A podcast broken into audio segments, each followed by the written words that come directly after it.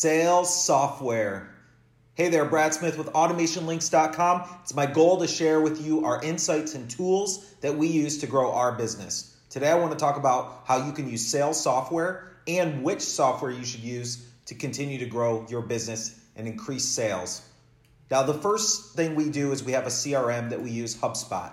We put all of our potential clients in there, and it's an easy way for us to look them up and follow up whether it's through a meeting, a phone call, or a text message or email.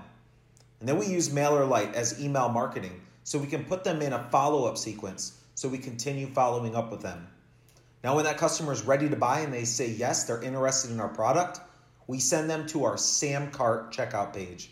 Now, Samcart is where customers go to fill out their credit card or PayPal information to actually pay us.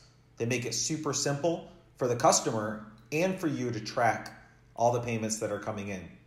Now, I named three softwares that we use, and they're the most effective for us.